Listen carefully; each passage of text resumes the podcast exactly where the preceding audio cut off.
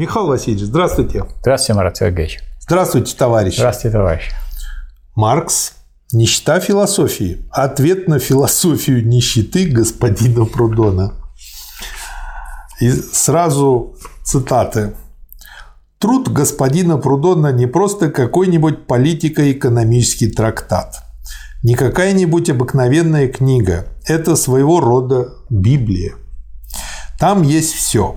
Тайны, секреты, исторгнутые из недр божества, откровения – но так как в наше время пророков судят строже, чем обыкновенных авторов, то читателю придется безропотно пройти вместе с нами область бесплодной туманной эрудиции книги «Бытия», чтобы потом уже подняться вместе с господином Прудоном в эфирные и плодоносные сферы сверхсоциализма. Смотри Прудон, «Философия нищеты», пролог, страница 3, строка 20. То есть, как бы уже э, такое вот э, предисловие, оно обещает интересное чтение. И предупреждает, чтобы люди не, не охали и сказать, не упали в обморок. Да. К несчастью господина Прудона его странным образом не понимают в Европе. Во Франции за ним признают право быть плохим экономистом, потому что там он слывет за хорошего немецкого философа. В Германии за ним, напротив, признается право быть плохим философом, потому что он там слывет за одного из сильнейших французских экономистов. Принадлежа одновременно к числу и немцев, и экономистов, мы намерены протестовать против этой двойной ошибки – Читатель поймет, почему, выполняя этот неблагодарный труд, мы часто должны были отвлекаться от критики господина Прудона, чтобы приниматься за критику немецкой философии и одновременно делать некоторые замечания по политической экономии. Карл Маркс, Брюссель, 1847 года. Начинаем. Как всегда, по схеме цитируем, потом цитируем Маркса. Способность всех продуктов, создаваемых самой природой или производимых промышленностью, служить для поддержания человеческого существования носит особое название потребительной стоимости. Способность же их обмениваться друг на друга называется миновой стоимостью. Каким же образом потребительная стоимость делается миновой стоимостью? нам приходится остановиться вместе с господином Прудоном на этом акте пресуществления. Чтобы выйти из того порядка вещей, где каждый производит в одиночку, и чтобы прийти к обмену, я обращаюсь, говорит Прудон, к моим сотрудникам по различным родам деятельности. Итак, я имею сотрудников, которые все занимаются различными родами деятельности, хотя мы, я и все другие, по предположению господина Прудона, еще не выходим тем самым из положения изолированных и оторванных от общества Робинзонов. Он там на примере Робинзона Круза все это демонстрирует, Прудон имеется в виду. Сотрудники... Ну, уже много у него Робинзонов. Да, но у него уже много получается. Да, если много Робинзонов, то населенный это... остров. Нет, но это вообще уже не Робинзон. Ну, у него в голове Робинзон, потому что они атомизированные такие Робинзоны. Сотрудники и различные роды деятельности, разделение труда и обмен, подразумеваемый этим разделением труда, все это просто-напросто падает с неба. Резюмируем. Я имею потребности, основанные на разделении труда и обмене. Предполагая эти потребности, господин Прудон тем самым предполагает уже существование обмена и миновой стоимости, происхождение которой он как раз хотел выяснить с большей тщательностью, чем другие экономисты. Так, так легче доказать, что она есть. Если уже ее предположить, то легко очень доказать, что она есть. Вот, э, как бы, Михаил Васильевич, вот на некоторых людей математика производит магическое действие. Вот как они увидят x равно 5, а то x равно x, 5 равно 5, они так и ходят всю жизнь в голове с этими как бы, уравнениями. Ну, масло масляное, ведь Прудон сказал масло масляное и подумал, что заказал. Ну, вообще, вот это, это диалектическому это пониманию противоречит вообще. Если пять слева и пять справа, они не тождественны. А сейчас, вот когда у нас есть всякие аппараты, которые GPS или угу. другие системы, они показывают, что координаты этой пятерки и вот этой пятерки, они разные. Да. Так что это, так сказать, это же некоторые предпосылки, которые делаются в математике, но там они явно делаются. А э, Прудон взялся рассматривать реальные процессы. И через масло масляное их доказывать. Да. А их нельзя доказывать через масло масляное. Надо изучать так, так, так эти процессы, каковы они есть. Прудоном можно. Им везде. Ну, Маркс мешает. Ну да. Опять Маркс. Прудон все еще должен, даже если вот принять эту его методу в кавычках за подходящую, объяснить происхождение в кавычках этого предложения, должен наконец сказать, каким образом этому единичному человеку, этому Робинзону внезапно пришла в голову идея сделать своим сотрудникам в кавычках подобного рода предложений, почему эти сотрудники приняли его предложение без всякого протеста. И это все вместо того, чтобы изучать реальную историю развития товарных отношений. Да. Вот четыре пункта, которые господин Прудон берется установить. Первое. Потребительная стоимость и миновая стоимость составляют поразительный контраст, эти два слова в кавычках, ну, видимо, цитата, образуют противоположность друг другу. Потребительная стоимость и миновая стоимость находятся в обратном отношении друг к другу во взаимном противоречии. Третье. Экономисты не заметили и не познали ни их противоположности, ни их противоречия. Четвертое. Критика господина Прудона начинается с конца. И дальше тут, собственно, Маркс и показывает, что то, что господин Прудон утверждает, в общем-то, давно всем известно. С чего он взял, что это не познали, и почему он решил идти от миновой стоимости к потребительной, что, в общем-то, нелогично. В общем, зачем он вот так вот пошел с конца? На противоположности между потребительной стоимостью и миновой стоимостью Сисманди, это намного до Прудона, построил свое главное учение, согласно которому уменьшение дохода пропорционально возрастанию производства.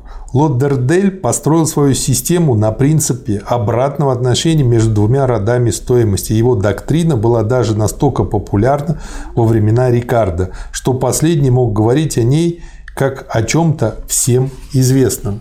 Мы видим, что экономисты до Прудона отметили в кавычках глубокую тайну противоположности и противоречия. Посмотрим теперь, как господин Прудон объясняет в свою очередь эту тайну после экономистов. Ну и тут опять дальше идет длинная цитата из Прудона. Таким образом, следуя принципу вплоть до его конечных выводов, можно прийти к самому логичному в мире заключению. Те вещи, употребление которых необходимо и количество которых безгранично, не должны цениться ни во что. Те же вещи, полезность которых равна нулю, а редкость достигает крайних пределов, должны иметь бесконечно высокую цену. Наше затруднение довершается еще тем, что практика не допускает этих крайностей. Только что сформулировал, и тут же сам, тут же... А, а, сам же и признал, что это ерунда. Да. Что это выдумка, пустая, никчемная выдумка. Ну, в том-то и дело. Да, с одной стороны, ни один производимый человеком продукт никогда не может по своему количеству увеличиваться до бесконечности, с другой стороны, самые редкие вещи в какой-то степени должны быть полезными без чего они не могли бы иметь никакой стоимости. Потребительная стоимость и миновая стоимость остаются таким образом фатально связанными одна с другой, хотя по своей природе они постоянно стремятся исключить друг друга. Вот. В общем, ну, дальше разбирается вся эта глупость. Следующая цитата. Поставив знак равенства между миновой стоимостью и редкостью, между потребительной стоимостью и изобилием, господин Прудон очень изумляется, не находя ни потребительной стоимости в редкости и миновой стоимости, ни миновой стоимости в изобилии потребительной стоимости. И так как он видит за тем, что практика не допускает этих крайностей, то ему остается только верить в тайну. Бесконечно высокая цена существует, по мнению господина Прудона, именно потому, что нет покупателей, а он никогда их не найдет, пока не отвлекается от спроса. В общем, очень смешно.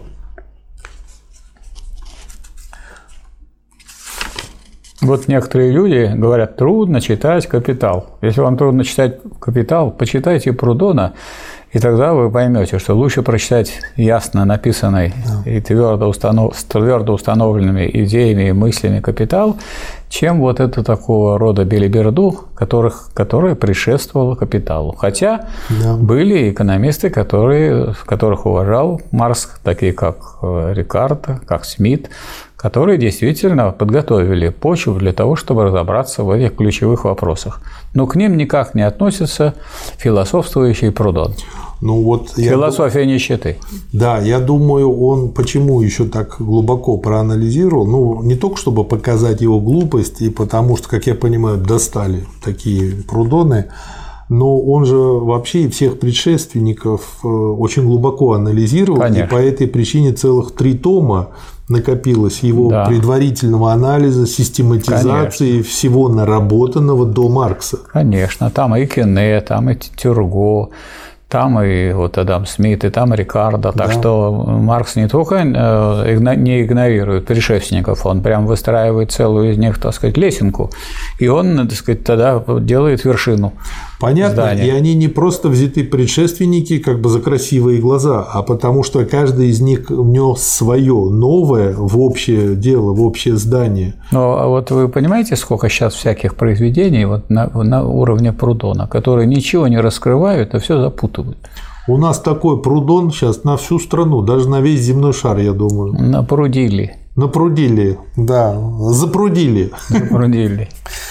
Господин Прудон противопоставляет свободного покупателя свободному производителю.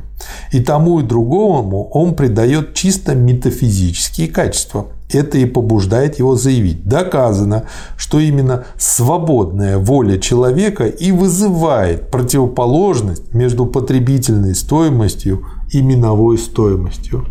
Вот я уже прочел эту самую первую главу первого тома «Капитала Маркса», там на 100 страниц, там где-то примерно, он все показывает, как это диалектически выходит одно из другого, почему это противоположности, почему... Так там диалектически, а здесь метафизически. А метафизически, значит, никакого реального движения тут нет, это выведено из головы. Да. А как говорил Ленин, из головы с кишмишом. Надо, надо выводить не из головы, а при помощи головы из действительной жизни. А это не из действительной жизни, это какие-то схемы, которые как бы, представляют свою философию нищеты. Причем, Михаил Васильевич, надо сказать так, не из головы с кишмишом, а из головы наполненной фейхуа. Потому что, да, вывод получается соответствующий. А вот обратите внимание на название. Вот давайте остановимся. Философия нищеты, вернее, то, как себя представляет. Ну, какая может быть, что такое нищета? Это люди, выбитые из общества – они думают только об одном, где ночевать и где кусок хлеба получить. Да. Какие у них мысли. Поэтому вот на уровне этих мыслей вот такая книга. Да. Нет у философии слов... нищеты не бывает. Да. У нищеты. Философии Господин не бывает. Прудон делает производителя господином над средствами производства, но он согласится с нами, что не от свободной воли зависит его производителя средства производства. Даже более, эти средства производства в значительной части являются продуктами, получаемыми производителем извне. И при современном производстве он не свободен даже настолько, чтобы производить продукты в желательном ему количестве. Современная степень развития производительных сил обязывает его производить в таком-то и таком-то масштабе. Потребитель не более свободен, чем производитель. Его мнение основывается на его средствах и его потребностях.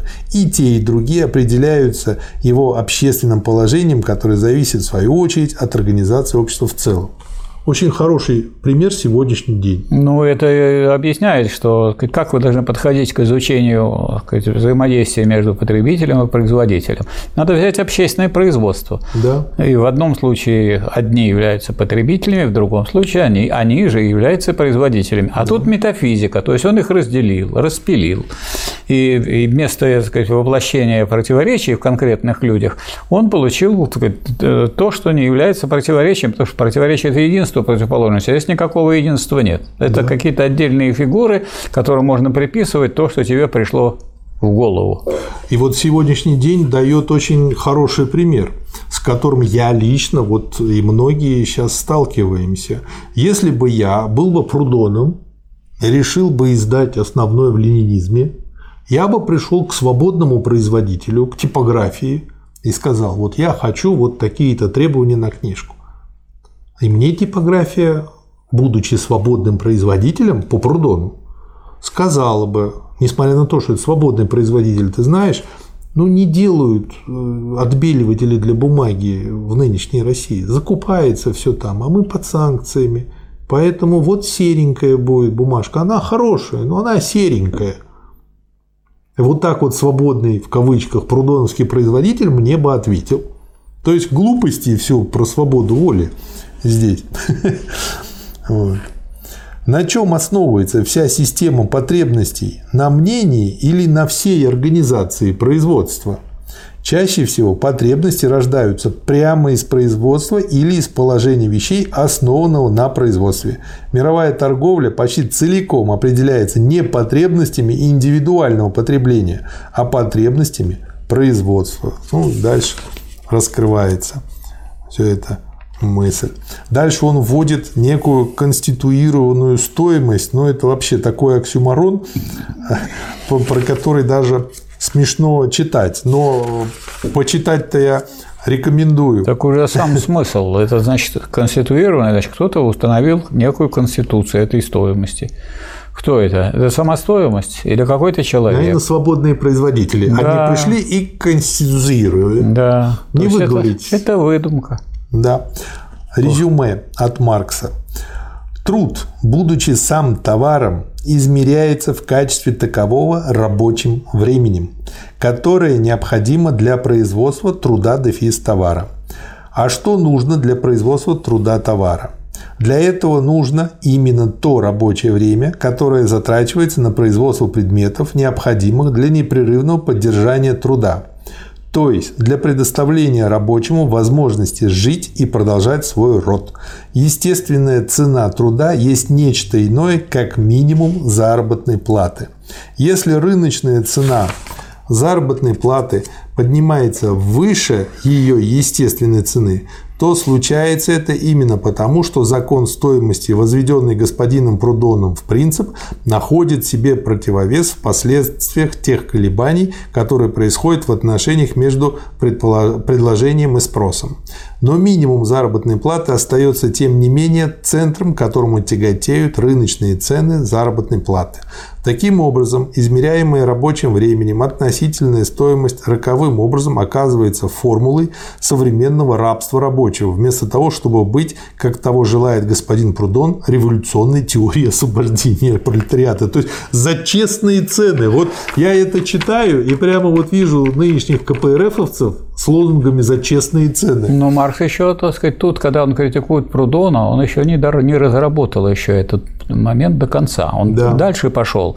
Он не, не в метафизику пошел, а в диалектику, и он понял, что говорить о цене труда не вполне э, правильно будет. То есть на самом деле он пришел к выводу, что продается не труд, а способность к труду. Да. И тогда получается, что он купил способность к труду, а сказать, получит рабочий так сказать, цену способности к труду, цену рабочей силы, а у капиталиста, у того, кто будет не просто каким-то вторым человеком, а капиталиста, у капиталиста будет вся стоимость, включая прибавочную, и да. в том числе и цену рабочей силы.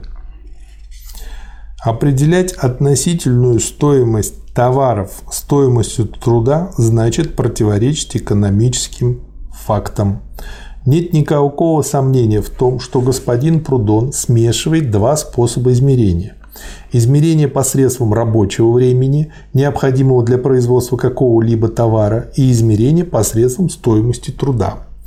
Труд всякого человека, говорит Прудон, может купить стоимость, которую он в себе заключает.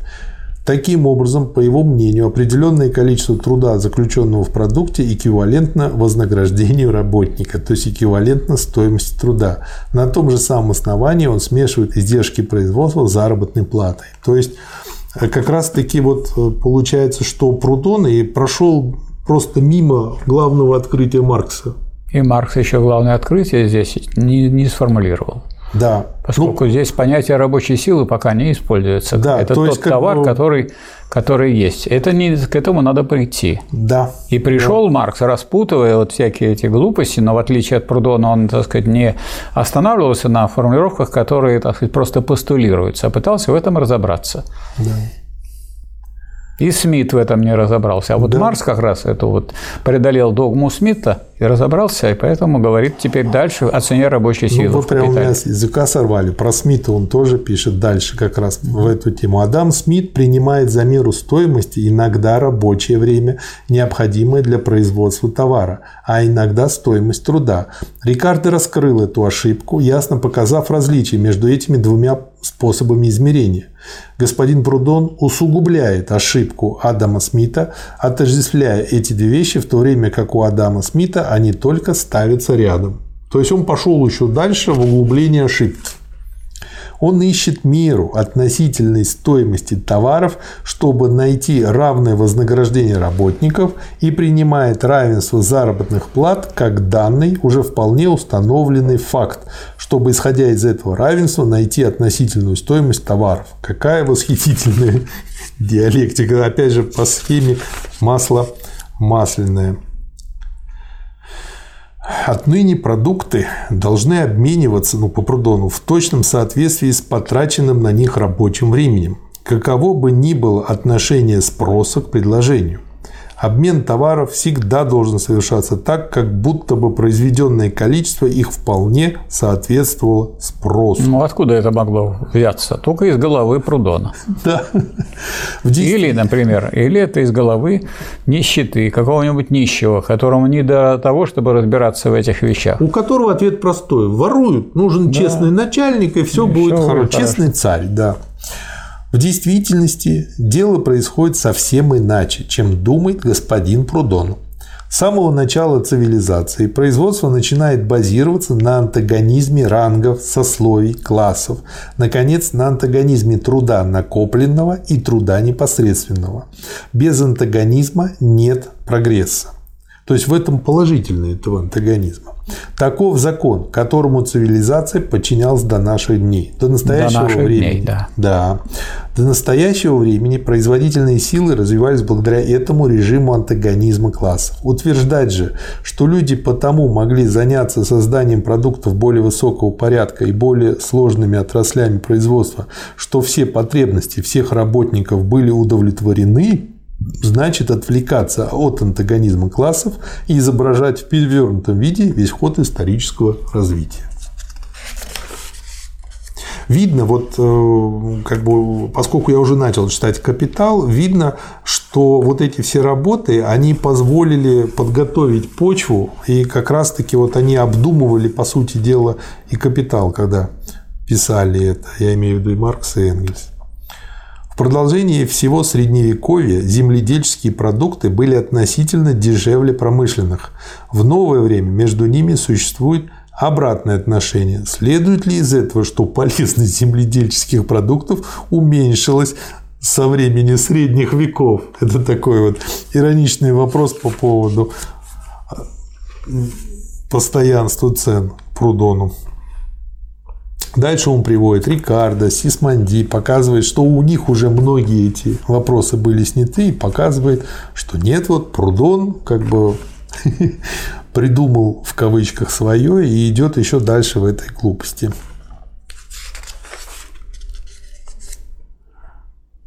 Ну, если человек сам пишет э, философии нищеты, ну, ясное дело, какая может быть у нищеты философия? Ну, не до философии. Да. Итак, что же принес нам обмен равных количеств труда? Перепроизводство, обесценение, чрезмерный труд, сменяемый бездействием. Словом, все существующие в современном обществе экономические отношения за вычетом конкуренции труда. Но нет, мы ошибаемся. Существует еще одно средство спасения для нового общества. Общество Петров и Павлов. Петр сам потребит продукт тех шести часов труда, которые у него остаются. Но раз у него уже нет необходимости прибегать к обмену произведенного им продукта, то у него нет и необходимости производить для обмена. А это разрушает всю нашу предпосылку об обществе, основанном на разделении труда и обмене. Равенство обмена было бы спасено только посредством прекращения всякого обмена. Павел и Петр превратились бы в Робинзонов. Я думаю, вот э, одна из причин э, кризисов, в том числе и капиталистических, в том, что им тоже, как и всеми формациями, рулят в основном недоученные капиталисты. Нет, есть там, они не, там, не, ру, там не рулят. Они не могут рулить. У них нет таких средств. Рулить начали с момента появления государственного регулирования, когда он в империализм стал превращаться. До этого кризисы разрушали все. Да. Дальше по поводу денег, по поводу золота и серебра. А, точно так же Маркс переворачивает с головы на ноги. Маркс? Да. Ну, Прудона, который да. очень, ну, видимо, у него очень крепкие уши. Ну, Цит... если нету в голове, значит головой прямо вставать. Ну, или плоская голова, либо крепкие уши. Ну, может, и руки еще. Э, цитата, которую, опять же, прямо про сегодняшний день. Раз отношение предложения к спросу не изменится, несмотря на эту перемену названия, то и цена хлеба тоже не подвергнется никакому действительному изменению. Когда говорят о предложении и спросе, то под этим понимают предложение и спрос вещей, а не их название. Филипп I не создавал золота и серебра, как это вытекает из слов господина Прудона. Он создавал только названия монет. Выдайте свои свои французские кашемиры за азиатские, и очень может быть, что вам удастся обмануть одного или двух покупателей. Но едва только плут не откроется, цена ваших так называемых азиатских кашемиров упадет до цены французских. Вот почему выделил. Я написал для себя, прям как Apple и многие. Ведь в Китае все делается, а выдается тогда американское. То есть, как они научились? Вот надо научиться также врать и манипулировать. Это же очень ценный, как выясняется. У нас не получится с вами. Почему? Ну, мы как-то не привыкли врать. Да. Дальше. Приписывать всякому товару, если не фактическую, то, по крайней мере, юридическую способность приниматься в обмен – это цитата была из Прудона, и ссылаться при этом на роль золота и серебра, значит не понимать этой роли. Золото и серебро имеют юридическую способность приниматься в обмен лишь потому, что они обладают фактической способностью к этому. А фактической способностью приниматься в обмен они обладают потому, что современная организация производства нуждается во всеобщем средстве обмена. И дальше вот Хорошая фраза. Право есть лишь официальное признание факта. И э, он тут дальше в анализе указывает на то, что вот есть такая ошибка у людей, которые 20-30 лет э, проработали судьями, консультантами, юристами, нотариусами. Они считают, что право первично, а жизнь вторична, поскольку они всегда выносят суждение. Но на самом-то деле наоборот. Ленин пошел еще дальше и сформулировал такую формулу, что право есть возведенная в закон воля господствующего класса. Да, да. Ну, а здесь очень часто вот мы получаем такую ошибку. Ее можно назвать ошибкой выжившего.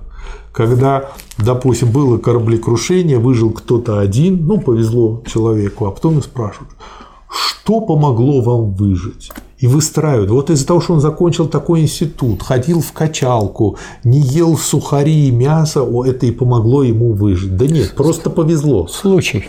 Случай. А они потом вот отсчитывают задним числом и думают, что нет, вот именно вот, вот он. Раз я чудом спасся, не написать ли мне книгу про чудо? Да, так и... Вот Прудон про чудо и написал. Куча писательских э, денег на этом заработано. Про то, что я был свидетелем, свечку держал или еще что-то такое. Ведь и люди потом читают и говорят, ну это же из первых рук. Да. Ну, как вот человеку пришло в голову так называть философия нищеты? Нищета. Нищие – это люди, выброшенные из общества. Отбросы, можно сказать, общества. Так? И что они, какие у них в головах мысли? Мысли этих самых нищих. Да. Отбросы мыслей. Да. Куски, которые какое-то отношение имеют э, вроде бы к образованию, к образованию но не, не научные. Следующая цитата. Если англичанин превращает людей в шляпы, то немец превращает шляпы в идеи. Намек на Гегеля. Англичанин – это Рикардо, богатый банкир и выдающийся экономист. Немец – это Гегель, ординарный профессор философии в Берлинском университете.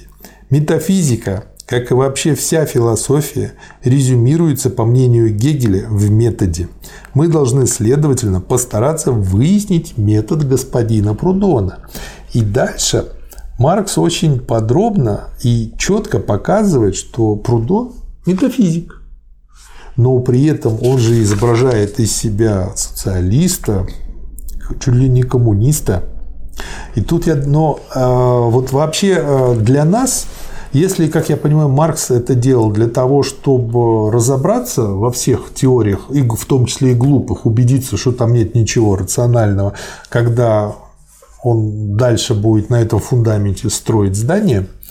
Но для нас ценность здесь не в этом, потому что Маркс сделал капитал, и для нас это фундамент уже. Здесь есть э, мысли, к которым он пришел, анализируя это. И вот как бы это моя главная мотивация, почему мучился и как те ежики, давился, плакал, но ел кактус Прудоновский. Следующая цитата.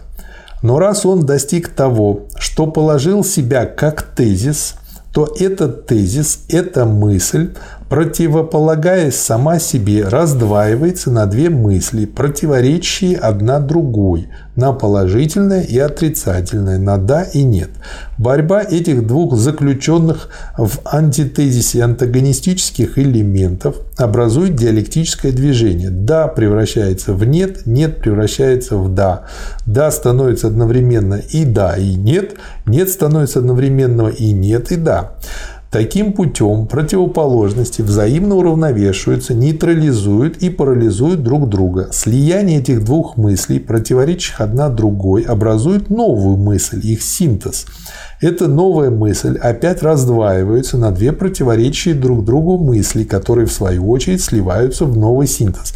Этот процесс рождения создает группу мыслей. Группа мыслей подчиняется тому же диалектическому движению, как и простая категория, имеет в качестве своего антитезиса другую, противоречащую ей группу. Из этих двух групп мыслей рождается новая группа мыслей, их синтез. Как из диалектического движения простых категорий рождается группа, так и из диалектического движения групп возникает ряд, а диалектическое движение рядов порождает всю систему в целом.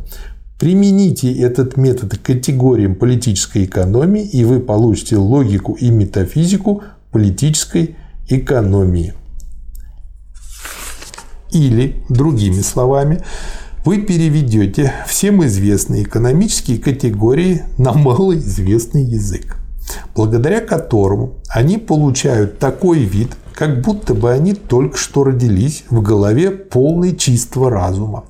До такой степени эти категории кажутся порождающими друг друга, связанными и переплетенными одни с другими посредством одного только диалектического движения. Пусть читатель не пугается этой метафизики со всем ее нагромождением категорий, групп, рядов и систем. Несмотря на величайшее старание взобраться на вершину системы противоречий, господин Прудон никогда не мог подняться выше двух первых ступеней – простого тезиса и антитезиса, да и сюда он добирался лишь два раза. Причем из этих двух раз один раз он полетел кувырком. Здорово. Прудон заимствовал из диалектики Гегеля только язык. Вот э, это же частое явление.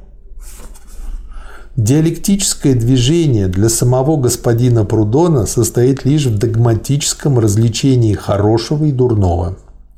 Примем на минутку самого господина Прудона за категорию. Рассмотрим его хорошую и его дурную сторону, его достоинства и его недостатки. Если сравнительно с Гегелем он обладает тем достоинством, что он ставит задачи, оставляя за собой право разрешать их для, все, э, для вящего блага человечества, то он имеет также и недостаток, обнаруживая полнейшее бесплодие там, где речь идет о выведении при помощи диалектики какой-либо новой категории. Сосуществование двух взаимно противоречащих сторон, их борьба и их влияние в новую категорию составляют сущность диалектического движения. Тот, кто ставит себе задачу устранения дурной стороны, уже одним этим сразу кладет конец диалектическому движению. То есть, если я люблю пиво, надо его продолжать пить. Хоть это и не очень хорошо.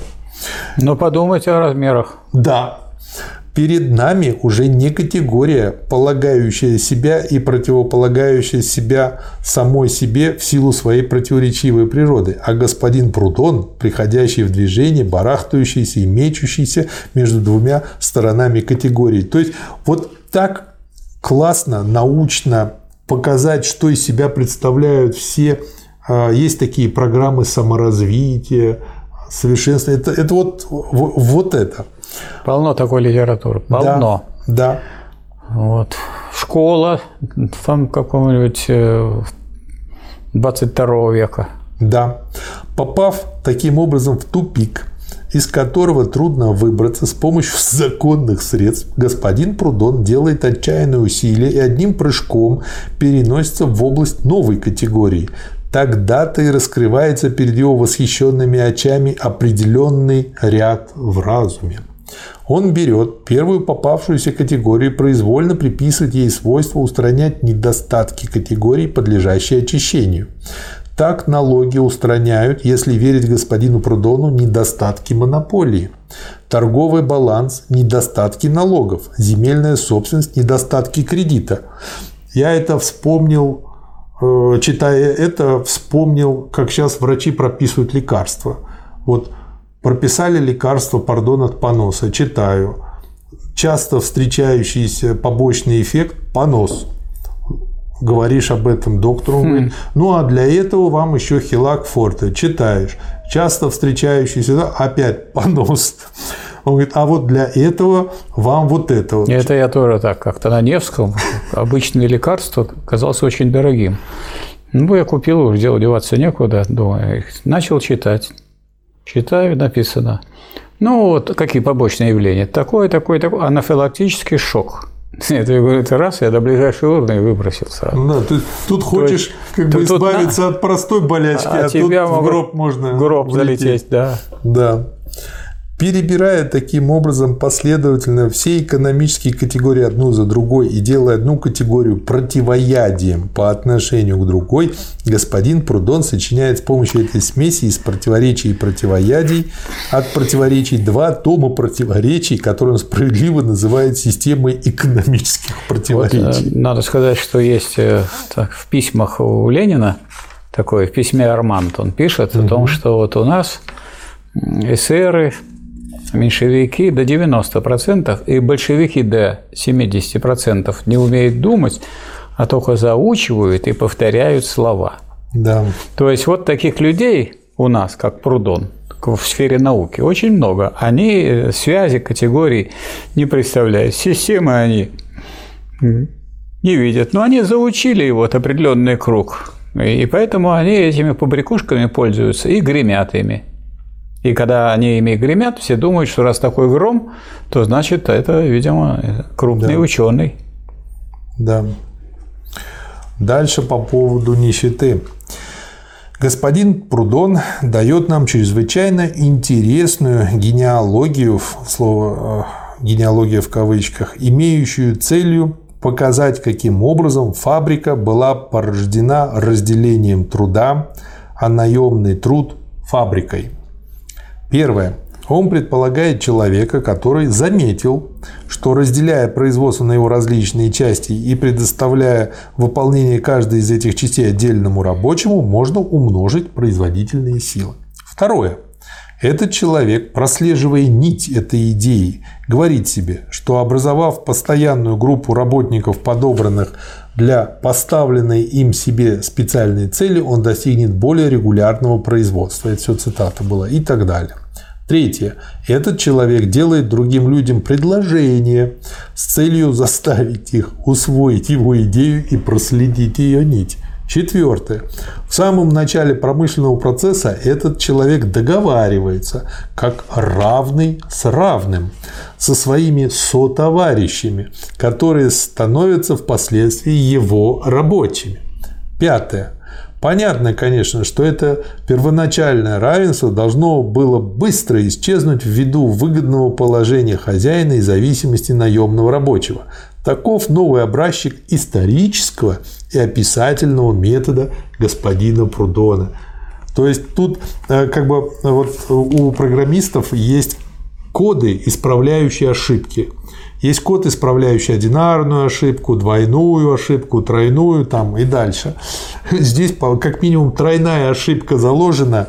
Э, и, в общем, потрясающий налепил ошибок одну на другую. Но это все воспроизводится. Вот так, если взять пласт просто литературы, который претендует на научность, вот таких произведений типа Прудоновского сейчас полно написано. Да. Причем, э, поскольку, скажем, так получилось, что э, даже уже издавали мало, и Ленина перестали издавать, там и э, Маркса, и Энгельса, то всякая глупость, которая перед этим издавалась, она расплодилась, а на этой глупости наросли уже новые, так сказать, теоретические глупцы. И они эту свою да. новую глупость, двойную, выдают в печать. Да. Господин Прудон, не поняв даже этой единственной революционной стороны фабрики, делает шаг назад и предлагает рабочему не ограничиваться изготовлением одной двенадцатой части булавки, а изготовлять поочередно все 12 ее частей. То есть вот он вот революционность идеи как бы специализации. Дало, дало разделение труда. Да. Да, это называется перейти от мануфактуры назад а, к простой кооперации. Причем не полностью, а как-то вот э, застрять при этом в переходе. Нет, так и получается переход. Что такое, вот когда люди ну, совместно сидят, и ну, каждый делает целиком этот продукт. Тут действительно все связано. А когда разделение труда, то сказать, одни одно делают, другие другое, и производительность труда повышается. Я понял, кто воплотил эту идею господина Прудона. Сейчас есть такой э, вариант быстрые свидания, когда женщины сидят, а мужчины вот так вот переходят каждые пять минут по какому-нибудь сигналу одновременно. И вот и за пять минут должен познакомиться, узнать, там что, если что, взять телефон и к следующей. Вот он также предлагал только работать. Смешно. Значит, не, э, сказать, э, не, не зря работал, значит, вот хоть где-то это применяют. Да, тысячу рублей и такой вечер. Этим депутем рабочий достиг бы полного и всестороннего знания булавки – ну, этим же путем, конечно, можно сказать, что мужчина, посещающий или женщина такие свидания, полного и всестороннего знакомства с 20 другими такими так это, это вернуться от разделения труда назад, где тот, кто делал все целиком, все знал про него, а производительность труда была очень низкой. То есть это просто реакционная идея. Так я еще клоню к тому, что почему все-таки, на мой взгляд, э, не, незавершенный даже переход назад, а посередке. Потому что за эти пять минут ты ничего не успеешь толком разобраться. Вот как за пять минут в человеке не поймешь, так и с булавкой, хотя она, конечно, попроще. Вот в чем заключается синтетический труд господина Прудона. Никто не станет оспаривать, что шаг вперед и шаг назад составляют вместе тоже некое синтетическое движение. В общем итоге господин Прудон не пошел дальше идеала мелкого буржуа. И для осуществления этого идеала он не придумал ничего лучшего, как возвратить нас к состоянию средневекового подмастерья или самое больше средневекового мастера-ремесленника. Ну вот, то есть он показал Марс реакционность эти, этой мысли этих идей. Так нынешние наши руководители страной, они же говорят, что идеалом для них Россия времен Николая II. Мелкий бизнес для них идеалом. Да. Вот они пытаются ему помочь, правда, он дохнет окончательно. Вот я свою компанию закрыл, ей было больше 10 лет. Сдохла. Вся логика господина Прудона резюмируется в положении, и дальше это положение. Конкуренция есть общественное отношение, в котором мы в настоящее время развиваем наши производительные силы. Этой истине он дает не логическое развитие, а лишь формулировки, часто весьма пространные, говоря, что конкуренция есть промышленное соревнование, современный способ быть свободным. От ответственность в труде, конструирование, сто... конституирование стоимости, условия наступления равенства, принцип социальной экономии, декрет судьбы, необходимая потребность человеческой души, внушение вечной справедливости, свобода в разделении, разделение в свободе, экономическая категория. Вот набросал, набросал, набросал, и уже все. Как а уже, а уже сразу видно, что такое конституированная стоимость. Стоимость же складывается стихийно, да. как некая средняя величина, а вы хотите ее конституировать. Так вы ее хотите конституировать, вам надо иметь общество, которое сначала составляет план, и тогда уже и нет этой самой стоимости, это, потому что стоимость – это категория товарного хозяйства, а тут берется тогда не товарное хозяйство. Поэтому да. вот такие у него идеи, которые являются с виду забеганием вперед, а на самом деле являются реакционными, они разрушают то производство, которое есть, и возвращают его на пройденный этап. Да. Маркс пишет, существование угнетенного класса составляет жизненные условия каждого общества, основанного на антагонизме классов. Освобождение угнетенного класса необходимо подразумевает, следовательно, создание нового общества – для того, чтобы угнетенный класс мог освободить себя, нужно, чтобы приобретенные уже производительные силы и существующие общественные отношения не могли далее существовать рядом. Из всех орудий производства наиболее могучей производительной силой является сам революционный класс. Организация революционных элементов как класса предполагает существование всех тех производительных сил, которые могли зародиться в недрах старого класса. Значит ли это, что после падения старого общества наступит господство нового класса, выражающееся в новой политической власти? Нет. Условие освобождения рабочего класса есть уничтожение всех классов.